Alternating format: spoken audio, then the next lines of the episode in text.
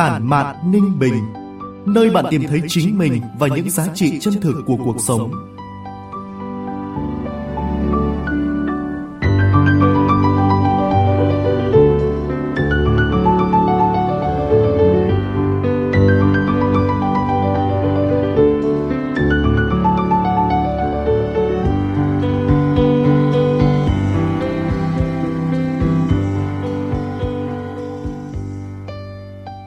Phòng thu của báo Ninh Bình, chào mừng quý vị và các bạn đến với chuyên mục podcast Tản mạn Ninh Bình của báo Ninh Bình Điện tử, phát sóng vào 9 giờ sáng ngày thứ Bảy hàng tuần tại địa chỉ website báo ninh bình.org.vn, các nền tảng số Spotify, Apple Podcast, Google Podcast, kênh YouTube và trang fanpage Facebook của báo Ninh Bình.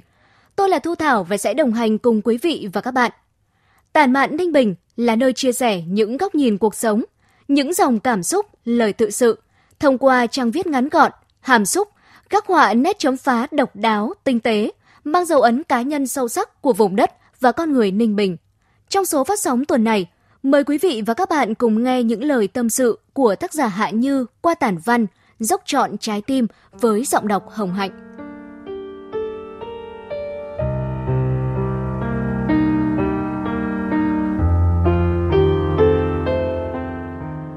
Đi qua biết bao tháng năm tuổi trẻ, tôi cũng đã học được nhiều điều.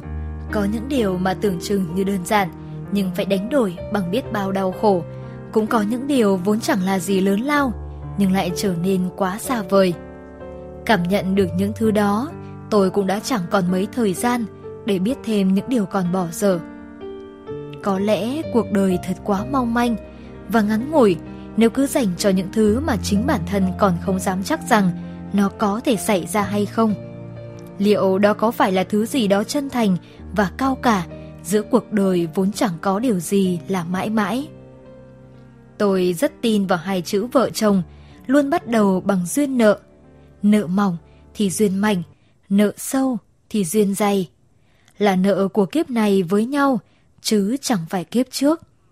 Nếu không có chữ nợ ấy, giờ có thể tôi đang vi vu ở phương trời Âu, còn chồng tôi có lẽ đang hạnh phúc cùng một cô vợ dịu dàng, chân chất, chứ không quá đỗi sắc sảo để bị mang tiếng sợ vợ và chiều vợ như tôi.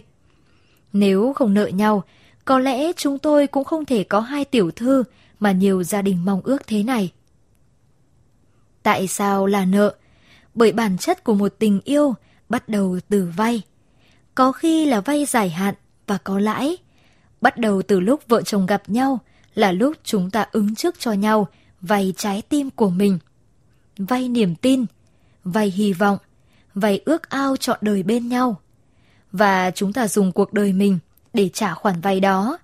Chúng ta làm tất thảy vì những gì bạn đời đã dành dụm cho mình. Thấy chồng dốc lòng, dốc túi cho mình, nên tôi cũng dốc cả tim mình cho chàng. Tôi luôn chọn cách dốc mình với ai mình yêu, vì lòng tin một mối quan hệ vững bền phải bắt đầu bằng việc dốc chọn tim mình với họ. Tình yêu là vậy, nếu không dốc chọn trái tim, thì yêu làm gì? Cứ dốc chọn hết đi, sai thì cũng đã lãi ra một đoạn đời trọn vẹn. Hãy nhìn thứ mình được, đừng nhìn thứ mình mất. Nên một ngày, ai trong hai người thấy mình không còn nợ nần gì bạn đời, thì duyên ấy cũng dứt. Cũng có những gã đàn ông quỵt nợ, những người phụ nữ không còn muốn cho vay. Âu cũng là bởi chữ duyên quá mảnh thôi. Nghĩ vậy đi, để chia tay trong văn mình vậy. Nhiều người tâm sự với tôi về 10 năm, 20 năm, họ đã dốc lòng vì chồng, nhưng cuối cùng chồng vẫn có bổ nhí bên ngoài. Thoạt đầu tôi cũng ấm ức như họ, rằng tại sao lúc khó khăn thì vợ chồng bền chặt, buổi huy hoàng thì hôn nhân lại thành hoàng hôn. Nếu chúng ta cứ nhìn vào những bất công của cuộc đời để mà chọn cách sống của mình, thì cũng chẳng miễn trừ khỏi những cơn đau đâu. Vậy nên hãy cứ sống như cách mình muốn, chứ đừng sống theo bóc nạn của cuộc đời này. Đừng đổ lỗi cho ai đã khiến cuộc đời bạn méo mó. Ở bầu thì tròn, mà ở ống thì dài. Chúng ta chính là cách mà chúng ta lựa chọn cách sống vậy. Hãy sống bằng hạnh phúc mà mình tạo ra, chứ đừng hạnh phúc theo cách của người khác tạo ra. Mỗi một bước chân tiến về phía trước, mỗi khi đau khổ càng khiến cho chúng ta dần không còn tin tưởng thêm vào điều gì nữa. Không dám tin, Không dám bắt đầu dù biết rằng đã đến một lúc, những nỗi đau bấy lâu đã quá đủ. Ngày mai sẽ chẳng có gì thay đổi nếu cứ mãi ôm khư khư những nỗi nhớ thương chồng chất trong quá khứ. Và rồi nếu chẳng thay đổi gì, thì ngày hôm qua với ngày hôm nay có gì là khác nhau? Chẳng có gì cả. Có chẳng niềm tin mỗi ngày một bé dần đi mà thôi. Tôi vẫn thấy buồn khi nghĩ rằng mình có đủ dũng cảm để bước tiếp đi, nếu chân đã từng bị gãy. Tôi có thể cảm nhận được mình là gánh nặng cho người khác trong khi những đau ốm đến bất chợt. Thật sự đó mới là những phút giây buồn nhất trong cuộc đời mình, khi phải dựa vào ai đó và nhận ra chẳng có một điểm tựa nào dù là nhỏ bé. Cái cảm giác ốm đau bệnh tật vốn chẳng thấm vào đâu khi nhận ra sự thật là mình chỉ có thể bước đi tiếp một mình. Dù là chân có bị gãy đi nữa thì phải buộc thật chặt, phải chịu đau để bước tiếp. Có lẽ cuộc sống là như vậy, khi không thể tiếp tục sống và mơ ước thì dù chân có lành đi nữa thì có khác nào đã bị phế. Mạnh mẽ vốn không phải là thứ sinh ra đã tồn tại trong mỗi người. Con người sẽ không biết mình mạnh mẽ tới mức nào nếu như họ không nhận ra rằng có những lúc thứ duy nhất chúng ta có thể làm là mạnh mẽ. Cố gắng thật nhiều để sống với chính bản thân mình quả thật là rất khó, còn tồn tại vốn chỉ là điều hiển nhiên. Còn sống, còn mơ ước, còn có thể tự mình làm mọi thứ, thì có lẽ đó là điều hạnh phúc mà tôi chẳng còn dám mong mỏi gì hơn. con người thật sự sẽ chết khi nào?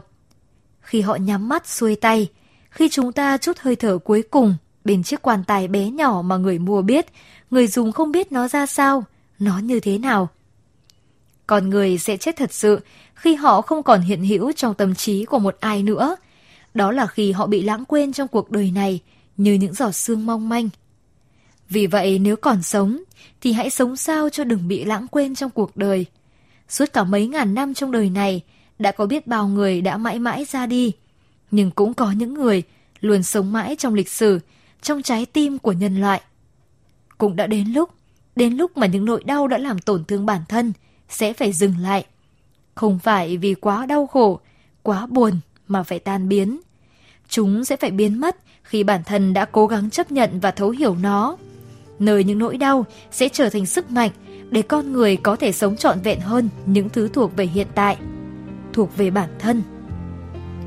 Ai rồi cũng sẽ đau khổ, ai rồi cũng sẽ có lúc bị người khác làm tổn thương, vì đó là cuộc sống, là số phận.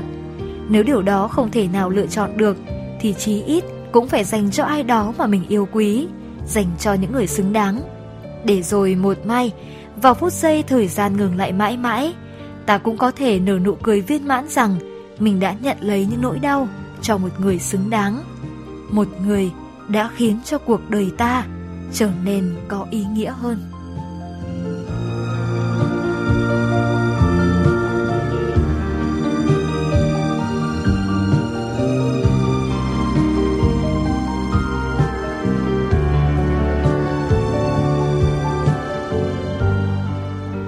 Chương trình tuần này đến đây là kết thúc.